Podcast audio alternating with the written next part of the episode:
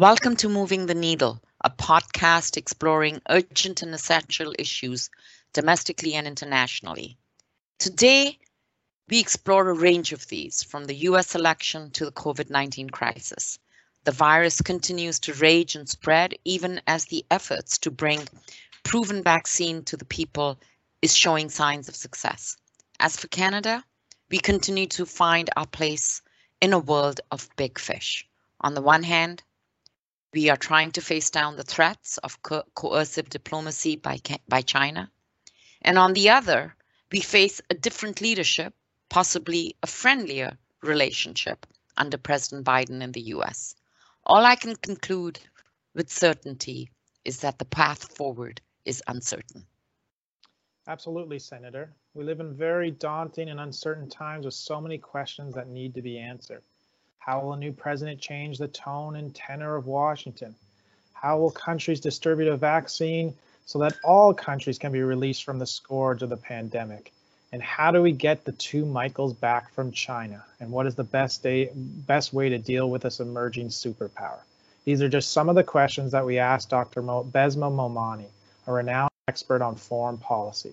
Let's get to the interview.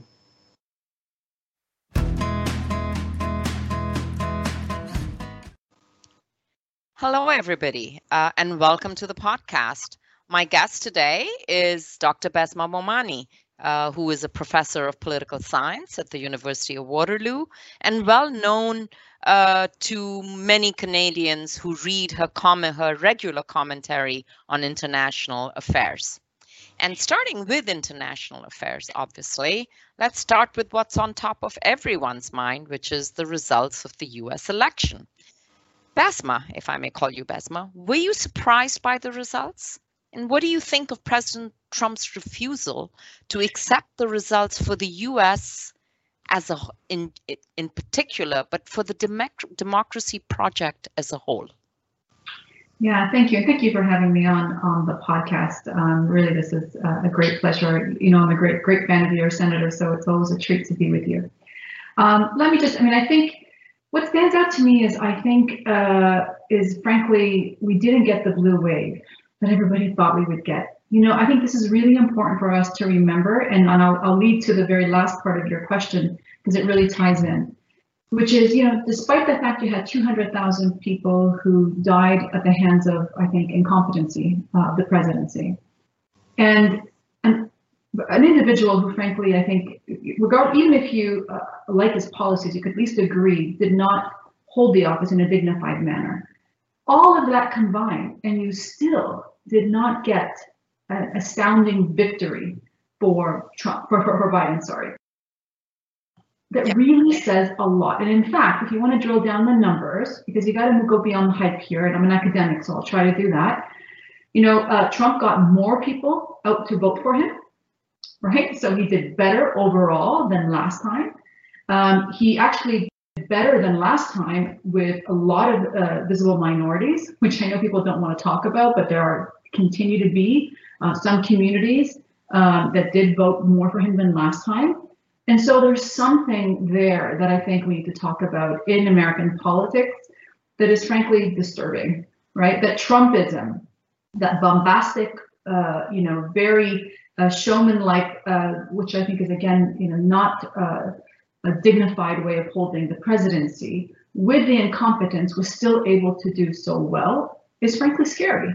What does that say about the United States? And I know that many of us have friends across the border, and we sort of talk to like-minded people, but I think we need to recognize that the United States, that there is a strong part of the population split right down the middle because this was not an you know outstanding victory for for for Biden says that the country is still very polarized and Trumpism and what it comes with, which is a very populist nationalist uh, type narrative, is very well and alive throughout the country, and that should concern us because you know with all its flaws, the democratic process there, you know at least they held on to this notion that they were the vanguard of a liberal democracy that's quite frightening because I think we also, in many ways, viewed that liberal democracy also means that one is committed to the principles of liberal democracy, like a free media, like strong civil society, uh, like equity on so many things, whether it's you know racial equity to um, to gender equity, which I think on all fronts he's a disaster. So how is it, right? I mean, it just says something about the United States, and I think we're going to be, uh, as academics at least, analyzing uh, this the liberal turn uh, that continues to sustain Trump and Trumpism uh, for a very long time. So, from the point of view of Canada, I sometimes think that the divisions in the United States are baked in because they only have two parties, whereas we and other similar liberal democracies have more than one party. And so there is a necessity to compromise, to build consensus. Um, can you comment on on on that? I mean, they did have a small percentage of independent voters who may have swung the election one way or another, but this abiding construct of US politics between red and blue, it, is that not an inevitable march towards inevitable divisions? Yes, I mean you could say that. Um, certainly, I think that's you know a valid argument. There's something to be said about having you know a multi-party system. Um, I'm a big believer in it, I think you could even go as far to say you know a European-style proportional representational system, which really actually encourages um, you know many different kinds of parties to sort of be able to be more broad-based and, and not kind of push everybody towards this mushy center, which is really what you get in terms of what's on offering um, from the Democrats and the Republicans. I mean, you know, I, I know I think this time around you could say it was a stark difference because of these really different personalities. But there is a purple in the United States. By that I mean, you know, the red and the blue kind of are very much this there's a purple mushy purple that you know is swayed by this kind of personal politics and in fact i'll even take this one step further if you look at how many american voters um, went to the polls uh, in this just last round they many voted for a democratic president but still a republican governor republican state representative. So i mean there's something there that says that you know they're not getting a full menu of ideas and options. And there's really a centrist for lack of a better term, and centrist to them, and I have to point out, is probably a little more right to what Canada would consider center, right? So there's a really interesting component there that people still tend to fall in that purple, which is really, I think, a lack of options in terms of discourse. Um, you know, certainly, you know, social media has opened up opportunities for people to hear um, a whole, you know, milieu of different kinds of ideas. But still, if you look at you know the mainstream media and you look at sort of the discourse they're still pretty pretty much stuck in that purple. There isn't a big variation. And i think that's a disservice to to to any voting public uh, when you're really just presented with kind of the same menu of options. Let's get your thoughts on president trump and the republican parties as a whole refusal to accept the results of the US election and what that could mean for the democracy project in the world as a whole, as opposed to what's happening in the United States? Yeah, I mean, the transfer of power, this idea of a peaceful transfer of power, uh, respecting the will of the people, you know, is really the essence and core of what a consolidated democracy is. You know, a true democracy isn't one that just believes in you know voting. Uh, that's of course a principle, but there are all these other components of it. And I would add to that free media. I would add you know you know respecting the role of civil society. and there's lots that I think is part of a liberal democracy. The free independent um, judiciary, of course, but also in there is this idea that an incumbent comes in when an election happens. He or she respects the will of the people, and there's sort of this orderly transition. This is really rare for the United States, really, really rare for the United States. And it says a lot about how polarized the country is.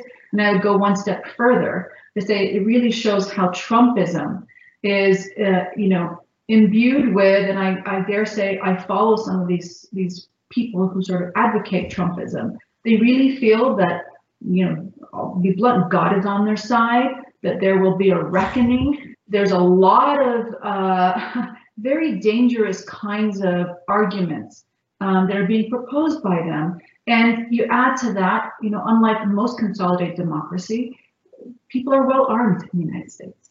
I mean, we can't ignore that. We can't ignore that this is a country that has a lot of weapons in the hands of people, and many of them are military grade.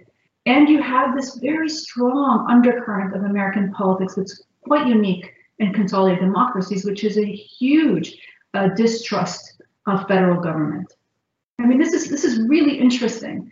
You know, this lack of public trust in the government. In fact, the very principle of why people are allowed in the United States is in this not to protect you against, you know, the violent criminal, right? No, the Constitution was written in a way to protect you against the tyranny of government. And so that really is a powder keg. I mean, I, I'm very pessimistic, and as I always say, I really hope I'm wrong, that this is not the perfect storm of dysfunction brewing in the United States. But as an observer and as a very happily outside observer, not being in the United States, but very saddened and scared for what it means for us because we're just next door and we all have family and friends across the border, let's be frank. Really hope I'm wrong, but there is something cooking there that is really disturbing. That is really both disturbing and fascinating. Um, Let's move on to the reaction to uh, the election outside of the United States. Today, you had an article in the Globe. You wrote that there is no joy in certain capitals in the world on the election of, of Joe Biden, notwithstanding Trump's refusal and and you talked about the particular interests in certain capitals of the world saudi arabia egypt etc and it seems to me that most of these states have engaged with president trump on a transactional basis. Uh, do you believe that you know in we will continue to see this trend in politics which is you know one step forward. If you if if you wash my hand i'll wash yours as opposed to what has normally been you know sort of a, a, a general agreement to the world order as a whole. Yeah, that's a great, uh, and I think you know with the with the rise of populist nationalists globally, which is not didn't just happen with Trump, but Trump is certainly a factor, um, and we still see many of those uh, populist nationalist leaders in place across the world that kind of personal politics, uh, particularly in liberal democracies, which are increasingly becoming illiberal, this idea of sort of like you know let's let's sign it one on one and and make it happen despite the fact you have institutions to go through yeah that's a trend. Um, and it's a disturbing trend because again the essence of liberal democracy is the respect of institutions is the respect of due of of ensuring that things go through for example legislatures and, and that is all being eroded today um, by a number of even, uh, you know, traditional liberal democracies. And I think that's really something to keep our eye on. Uh, and it's not something we're used to, uh, sort of even as political scientists who kind of study this, we tend to look for the machinery of government. And we don't, we don't have a, uh, often, and again, maybe I'm giving too much of inside baseball of how we operate, but we don't tend to look at personalities you know, we tend to really think about these things as they're bigger than just one individual. Uh, and that probably was the case for a, you know, our, our craft as political very long time.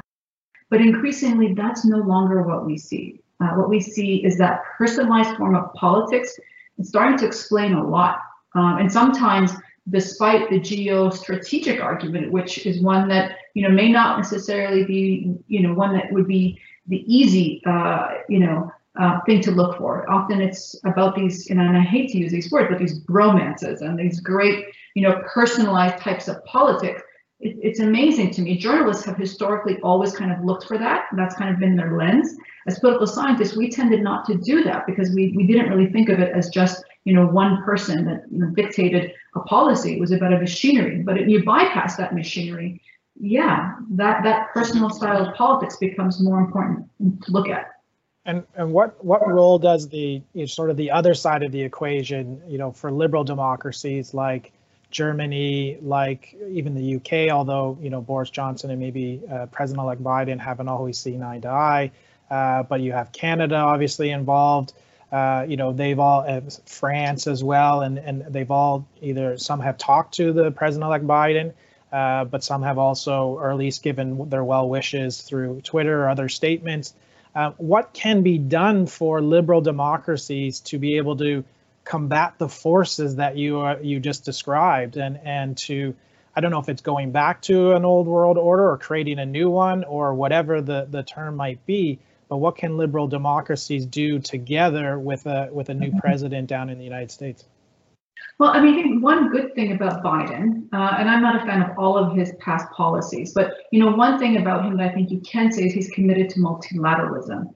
Now, I do want to be, you know, a little, uh, you know, push this a little bit because you know the United States has often used multilateralism to disguise its own state preferences, right? So you know we have to be a little discerning here, but the the the multilateral track for Canada is always beneficial. We like to deal with international rules and norms. We like it because it protects us.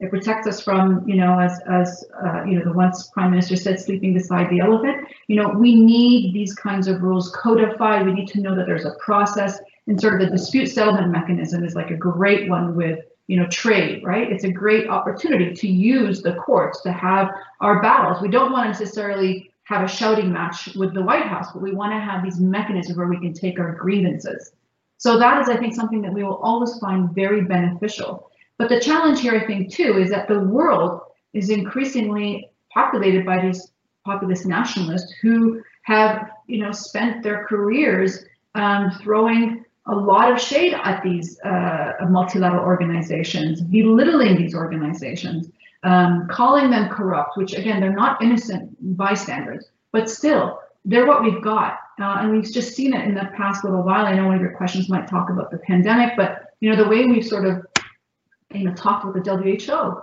you know, we've undermined you know one of the most important scientific health organizations. Is it perfect? No, nothing is perfect, right? There isn't an international organization that's perfect because we're not perfect. But you know these are what these are the organizations that we've got, and we need to work through them because the kind of global public goods and collective action problems that we'll be facing are just going to be compounded by the nature of the system. And so populist nationalists have really done, sadly, an effective job in really undermining the legitimacy of those organizations. And that now, even though we have one multilateralist back at the helm at the White House, I don't think we've got back the spirit of engagement in those organizations. And I'm really saddened about that. Bessma, let's move on from multilateralism to bilateralism, which in, and referring in particular to the relationships between Canada and the United States. We all know how important they are. They are our biggest large, they're our largest trading partner. Our cultures are very intertwined. We have families and friends. We move usually with ease back and forth. And I, talking to many Canadians, I know that we will heave a sigh of relief at the return of normalcy, civility, modesty, humility, all the all the characteristics that Canada is is is appreciated for and appreciates. But will the change in tone be accompanied by a change in substance on matters of trade and our aspirations to get our are are two uh, Canadians out of jail in China? I mean, I think Canadians need to buckle up because that uh, the fact that, that the United States is very polarized, but it has under Trump become far more introverted. I think the consciousness of trade as a weapon um, is something that they've now appreciated as a public and as a populace. And although we sort of appreciated being sort of this benign neglect, like you know, Canada was oh this nice country to the north of us, and you know, you know, it's not uh, it's not a threat, so to speak. Um, but I think we have a very different United States today, where that sentiment no longer exists. I mean, I was born and raised here, and I remember like it was yesterday driving to Buffalo, and all we had to do was just say Canadian, Canadian, Canadian. I mean, that kind of you know seamlessness uh, may be a nostalgic thing that we all remember, but that doesn't exist anymore. And I think we need to be prepared for that because it is going to be really rocky, I think, for a few years, and, and maybe maybe it's even permanent. Um, that's why we need very strong rules like the USMCA. We need uh, NAFTA rules that protect us, that we feel comfortable with, because I think you're going to get an introverted United States that increasingly doesn't want to, in their language, because this is the populist language and it's very prevalent, they don't want countries to free ride um, on their success. They don't want to have to give up on um, trade advantages just because you know this country or that country is a friend, and we're included in there. So I think we need to prepare um, for a really rough, rough few years, if not permanent. I mean, I dare say it might be a permanent feature of our you know bilateral relations, which is that you know the, the trade advantages we once had um, are now going to be scrutinized at the very local level to the national level. And on, on particularly on China, I, I would, I really would like to hear your your perspective on the two Michaels and and and how how do we you know how does Canada get them freed from China? Um, you know, we have parliamentarians sort of split on this in a lot of ways. Some are calling for Magnitsky style uh, sanctions to be placed on certain officials within China. Others are, you know, actually have have advocated to let her go, uh, uh, let the Huawei executive to go. Um, and you know, one of the things that I always thought was tricky for Canada was that, you know, with President Trump in power, you didn't necessarily have someone that you felt comfortable having your back when you're having negotiations or having conversations with uh, such a strong power like China that you know one day you could be uh, you know they he could be supporting you the next day he could throw you right under the bus. Um, so I'm wondering, eh, from that perspective, does the change, uh, you know, going to President-elect Biden and a President Biden down the road, help with that and help with Canada, you know, have a relationship with China and in particular, and maybe actually free the two Michaels and and and other Canadians that are in detention. Yeah, I mean, I think this is the toughest diplomatic spot the Canadian government is in. Frankly, it is really, really tough I mean, I'll, I'll, just break down the few questions that you had. I mean, on whether or not we should release Meng. I mean, I think frankly it would make a mockery of the of the international legal system if we did. Um, mm-hmm. and I know that's a hard, that's a really bitter pill to swallow, really bitter pill to swallow because it would be, and we know, we clearly know it's a tit for tat. So, you know, in essence, you know, it, it becomes like an easy logical thing to to solve in one's mind. Uh, the two Michaels are clearly hostages for for Meng. And it's look, we'll just release Meng and we can have our two Canadians, valuable Canadians back home. But with all hostage diplomacy, we all know that you create a market for this. You can't you can't allow it. Um, because frankly, you know, there are plenty of Canadians in China today, uh, some of which a huge community, of course, in Hong Kong. That becomes a real risk that we just create a business model, for lack of a better term, mm-hmm. for the Chinese government to just keep doing this every time they don't like what happens in Canada. We can't let that happen. I don't think it's to our benefit in the long run. Uh, whether or not Biden, please, uh, Senator. Um, so Paul mentioned uh, Magnitsky, and Bill mm-hmm. Browder was one of our first guests on this podcast. And as you know, the Magnitsky legislation freezes the assets of officials who commit human rights uh, abuses when their assets are located in Canada. They're also prevented from entering Canada. And Bill said that the beauty of the Magnitsky legislation is that it doesn't cause ruptures in trade uh, or diplomatic relations because they're targeted in, at an individual and not a state. Do you think that is correct? And do you think that these kinds of sanctions are effective in curbing the bad behavior of corrupt foreign officials? So I mean, have great respect for for Bill Browder and his work, um, you know, clearly. And I think as an academic, I would just kind of argue more factual. Where has it worked? That part. I mean, I would love for it to work, um, but it hasn't worked right? I mean, you know, we've we've we've laid out all of these sanctions on a, a host of, of Russian oligarchs, for example, where where of course uh, the Magnitsky, you know, principle first came from was out of the concern of what happened in Russia. It hasn't changed. You know, regimes, unfortunately, and uh, we don't even have to talk about regimes, but individuals. Um, you know, is it going to change their behavior and actions because of this um, sanctions regime?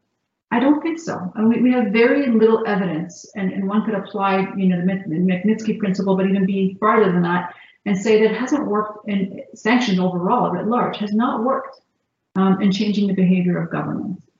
You know, it's it's, a, it's an old academic debate for, for political scientists, but it's one that is pretty well sustained at this point. Um, some point to South Africa as being perhaps one of the few examples. Um, but overall, we haven't seen it being effective. The other thing I would say is it really also depends on which country is issuing the target uh, sanctioned, and also is there a strong uh, connection with the money that comes to that country. So you could argue perhaps you know, in the case of, for example, when we levied these kinds of, you know, against um, against Russian officials, you know, Russians don't have a lot of money here. The Russian oligarchs don't have a lot of money in Canada. So that would be great coming from Cyprus. That would be great coming from from ah. the UK, because yes, that's actually where there is some money. So the only principle here, or the only argument I would say um, to where perhaps the Magnitsky would be useful in Canada is that we do know that there is Chinese money in Canada. Uh, it is a place that where where Chinese money does come, and so maybe there it might work. But here's the other challenge: is unless it's multilateral, you know, they'll just move their money somewhere else. Um, and that, you know, and, and China, I have to point out, unlike the Russians who do have a lot of their own money outside the country, China doesn't have a lot of their own money outside the country, partly because of the constraints on converting that currency. And you know, the Chinese yuan is not convertible into other currencies very easily. So it's not something that happens very easily as well. So again, it, it's you know, it, it's a I think it's more symbolic. I think it's effective in actually on the diplomatic side, issuing um, something that you know is a feel good um, and perhaps does good for our own sort of, you know, political positioning. But is it effective? I'm afraid not. Let's move on to in the last uh, minute, in the last 15 minutes of our conversation with you, Bessma. Fascinating so far. Let's move to the pandemic. So, you know, yesterday we heard some good news. A vaccine may be available tested and proven vaccine may be available as early as next year. Canada is, of course, among a handful of wealthy countries that have pre purchased more than half of the world's expected short supply. How does this position straddle our approach to international affairs. You know we put ourselves out in in in symbolic words maybe as as as as being part of the global world order and helping uh, other countries. And here we are you know looking after ourselves first which is perhaps understandable but i'd like your comment on that.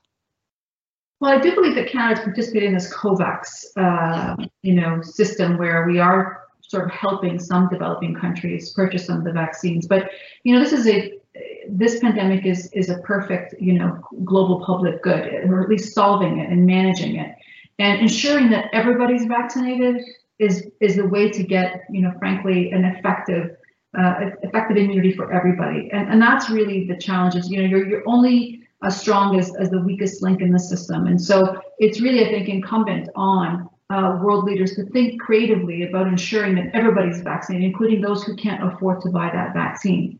But there's also a whole host of other challenges here. I mean, I, you know, I'm not of these. I'm not of the group that puts a lot of faith in, you know, the vaccine being the kind of panacea that we're all waiting for. Partly because also, even if we're lucky to have this, you know, at a at a pharmacy, you know, in a year's time, and that's being very optimistic the distribution and getting everybody vaccinated in time. I mean, we're still looking at a couple of years, and that's in the developed world who can afford the vaccine. There's a distribution challenge, supply chains, manufacturing.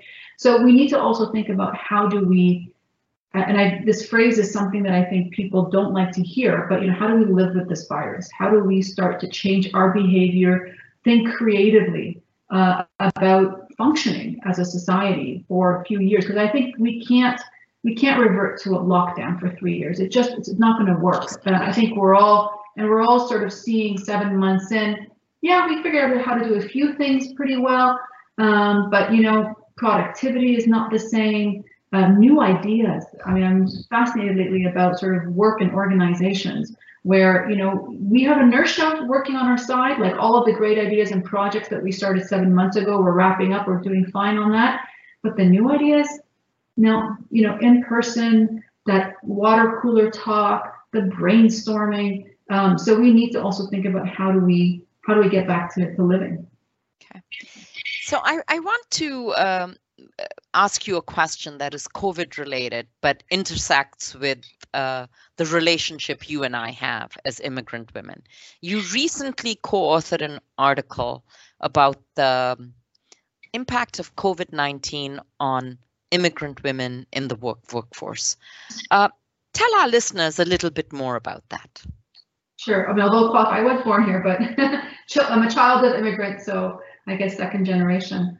I mean, in, thing, in terms of thinking about that paper that I wrote, I mean, one of the things that uh, is obvious we've, we've started to really recognize um, the importance of disaggregated data. Um, racialized individuals in this country have borne a disproportionate burden of this virus, and it's in multiple ways. Um, you know, part of it is we still know that some racialized communities are still poorer than others, and poverty does not help you in fighting this virus. Uh, whether it's your baseline health, uh, whether it tends to be you know, more denser living arrangements, intergenerational families, uh, all of that combined. But it's also the work that a lot of racialized poor people still work. And they tend to be in service sectors that are very front facing. And so you can sort of reverse that and say, you know, professional jobs, you know, jobs that allow you to use the digital, the digital world, um, you know, still tends to be, there is a racial component there. And what we found, my colleague Ana Ferrer and I, we did some uh, digging in, in the labor market survey data, uh, which is, is really interesting because it's, as we're all trying to grapple with trying to find out the racialized aspect of, of our world, um, it's one of the few data sets that actually holds that kind of information. And I would only just make a plug here to say, we need more of this. Health data just recently started to wake up to this, but at the beginning of this pandemic, we had no way of accounting for whether or not, you know, we had more Black, Indigenous, uh, you know, people of color, women, I mean, all of the sort of marginalized or equity seeking communities, we had no way of determining, you know, who showed up at a hospital, which is, you know, that's not the way to do it. We need to know this data because if you're going to fix a problem, you need to know who are the vulnerable communities. But going back to my study with, with Ana and I, uh, when we dug through the data, uh, we found enormous racialized um, element to unemployment. And we're seeing the same thing with the recovery. Um, in other words, a lot of racialized women, particularly immigrant women, which is also another category, um, immigrant racialized women are having the hardest time in the recovery process. Their jobs, and this is really important on the broader conversation about everything from automation to you know the role of emerging technologies, their jobs are the most susceptible to being erased and they're in retail, they're in the restaurant sector, um, you know, increasingly in hospitality and um, uh, accommodations, so hotels. And th those are those are jobs that may not come back. And I'm going to point to the retail sector in particular. We're going to have a real, real awakening here to the reality that a lot of those jobs aren't going to come back, which means there's scarring, right? There's economic scarring. And what are we going to do? So we need to come up with creative ways to bring, you know, uh, racialized immigrant women back into the economy. And and I have to point out one last thing that's really really interesting with that data is that in many cases they were highly educated. This is not also an education factor, but it also is a challenge because a lot of those immigrant women and immigrants writ large, but more so immigrant women, don't have the foreign credentials you know, or have the foreign credentials but aren't recognized by the Canadian work establishment, which is a real problem we still tend to, you know, uh, have this great mantra of, you know, we want the brightest and the best, and we we have this elaborate point system. It's wonderful. Bring them to this country if you've got these great degrees. But then they come here, and the first challenge they face is, well, well, your CV doesn't have Canadian work experience, and they're discarded. That's not helpful. That's not going to be a way that we get an inclusive, not just economy, but society as well. And and and yet, and yet, Bessma, I agree with everything you've said. And yet I have to welcome uh, the government's uh, announcement recently to ramp up the figures on immigration so that we can catch up uh, from the from the highly reduced figures this year because uh, most economists will tell you that immigration is part and parcel of our prosperity and the reduction in immigration has had an impact on our on our uh, post-secondary institutions. It has had an impact on the housing market. It has an impact on prosperity. Uh, i welcome this you know 400,000 plus immigrants coming into canada uh, but the underlying systemic problems that you have uh, pointed out will continue uh, to um, to play themselves out. Um, so my question really is, um, do we need to in immigration? Should it be business as usual? It seems to me that that's what uh, the government is doing. We'll bring in more people under the old order, but they're not addressing some of the problems that you pointed out. Yeah, and I would just caution that I think we do more harm sometimes. Um, you know, I, I, think we do more harm when we when we bring people under sort of false promise. Uh, and I do have relatives who are still immigrating to this country, and I can speak to a few. You know, just a, a lovely couple who, uh, you know, my cousin and her husband who came uh, from Dubai, um, both with MBAs, uh, worked in international companies, and then came here and, and have struggled um, in the past year. And I don't think we, we do them service to, you know, and they're very happy, feel very much welcomed. I mean, so much of our great, you know, uh, newcomer story, as, as, as she said to me, you know, it's the first time, uh, obviously living in Dubai where she wasn't a national, but a, a worker, um, that she feels that she belongs. And so, you know, the Canadian spirit of welcoming new immigrants is alive and well. But I don't think it was to the service of, of two new Canadians who have MBAs and feel very proud of the accomplishments they made in, in the, you know the UAE to come here to face this this odd challenge of being told, well, you don't have Canadian experience. And and the retort that she said to me is, but why did you why did you tell us to come? I mean, you know, why did you accept our application so enthusiastically with this point system and our two MBAs were used, and then you just basically discarded mm-hmm. you know all of that year of years of international experience. So I mean, I think that we need to do better. Uh, it takes work, and part of it is you know, educating the private sector. Um, you know, in previous work that I've done, when we talk to private sector and, and we try to understand, you know, they often said, "Oh yeah, we want diversity. It's a great thing," uh, but they asked the odd question. They said, "Well, you know, we get these lovely new immigrants, but we're not sure if they know the language, if they know, you know, um, the culture. I mean, and it's almost dismissive, but it's you have to take it and, and, and use that to, to inform us in our policy making, right? So we need to do better. We need to do better there. Um, and I think we can. Of course, there's always going to be, unfortunately, unconscious bias that somehow these, you know, these educated professionals don't understand the norms of our society, would not really know how to fit in, which is really, I think, wrong. Just it's wrong. I mean, it's not just misinformed; it's actually wrong. And so, how do you how do you change that? Um, it's a cultural shift in the private sector, of course. Um, so there's lots of work to be done on, on inclusion, but I think we need to focus on that. We, we spend a good amount of effort, I think, on integrating people, um, but we also need to do a good job of also better informing the private sector of how, um, you know, how to take advantage, how to take advantage of this asset. I mean, it's a latent asset. Um, you know, and the last thing we want to do, and what I you know, we can see from the data that I mentioned about, you know, racialized immigrant women is that they're being underemployed. In other words, they're working in sectors and jobs that is not commensurate to their educational level. And that's a missed opportunity. There should be no reason why we, you know, bring an MBA to this country and put them in a receptionist position and not to, you know, disparage any position here. But, you know, that's the kind of thing that's happening is that they end up working in jobs that don't, you know, really match the education level that they had. That's a missed opportunity on us, on a collective economic, you know, good. Um, so it's incumbent on us to try to fix it. That is truly, you know, a a a, a problem uh, that has been known of in Canada for more than 30 years, and somehow we can't make any headway. It is truly wicked in in in in the real sense of of the word. I, I, I want to, um, uh, you know, this week or very soon, we will uh, be celebrating uh, the five year the five year anniversary of the arrival of Syrian refugees in Canada. I think you were part of that. I was definitely part of that. I sponsored close to 17 uh, Syrian refugees and and and created Lifeline Syria in in in Toronto. It it's a moment of of national pride that makes me actually often weak at my knees. Mm-hmm. Um, do you think we will experience that kind of a surge of empathy and compassion again? Or was it a one off? Yeah, I hope so. I mean, I would say history shows that we did, right? I mean, we look at what, you know, how we received the Ismaili community, how we received the, you know, the, the, the Vietnamese. So, I mean, I think there's, um, you know, there's um, plenty of, of examples that show that we can be.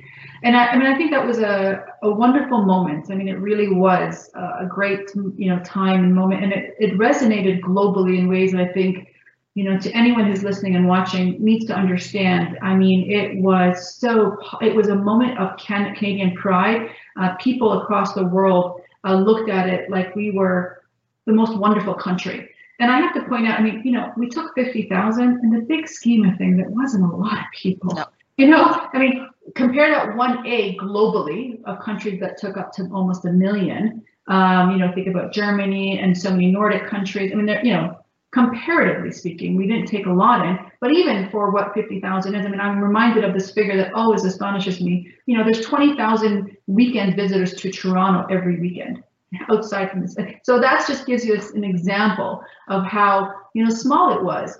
Uh, but it felt big, and I think more importantly, what made it work was that it was this national sport of caring. Like everybody took involved, you know, every church, every, you know, community group, every book club, you know, people really got engaged and that's what made it work. And so you need that kind of, I think, bottom up, you know, um, you know, empathy drive. But it's going to be difficult, um, I think, to do again. And there are plenty of um, communities that I think we need to think about. I mean, the Rohingyas. I mean, there's, I mean, yep endless, and that's one top of mind. Of course, we think of people stranded in Cox's Bazar, um, but certainly we didn't have time to maybe talk about, you know, the Uyghurs. I mean, there are so many communities that are facing horrors of the Assad variety out there that I think we could do we could do good. Uh, we certainly could do good, but I don't know if the appetite is there at this moment. I don't. I, I dare say today, it's not here. Partly because of all the fiscal, you know, worries that people have.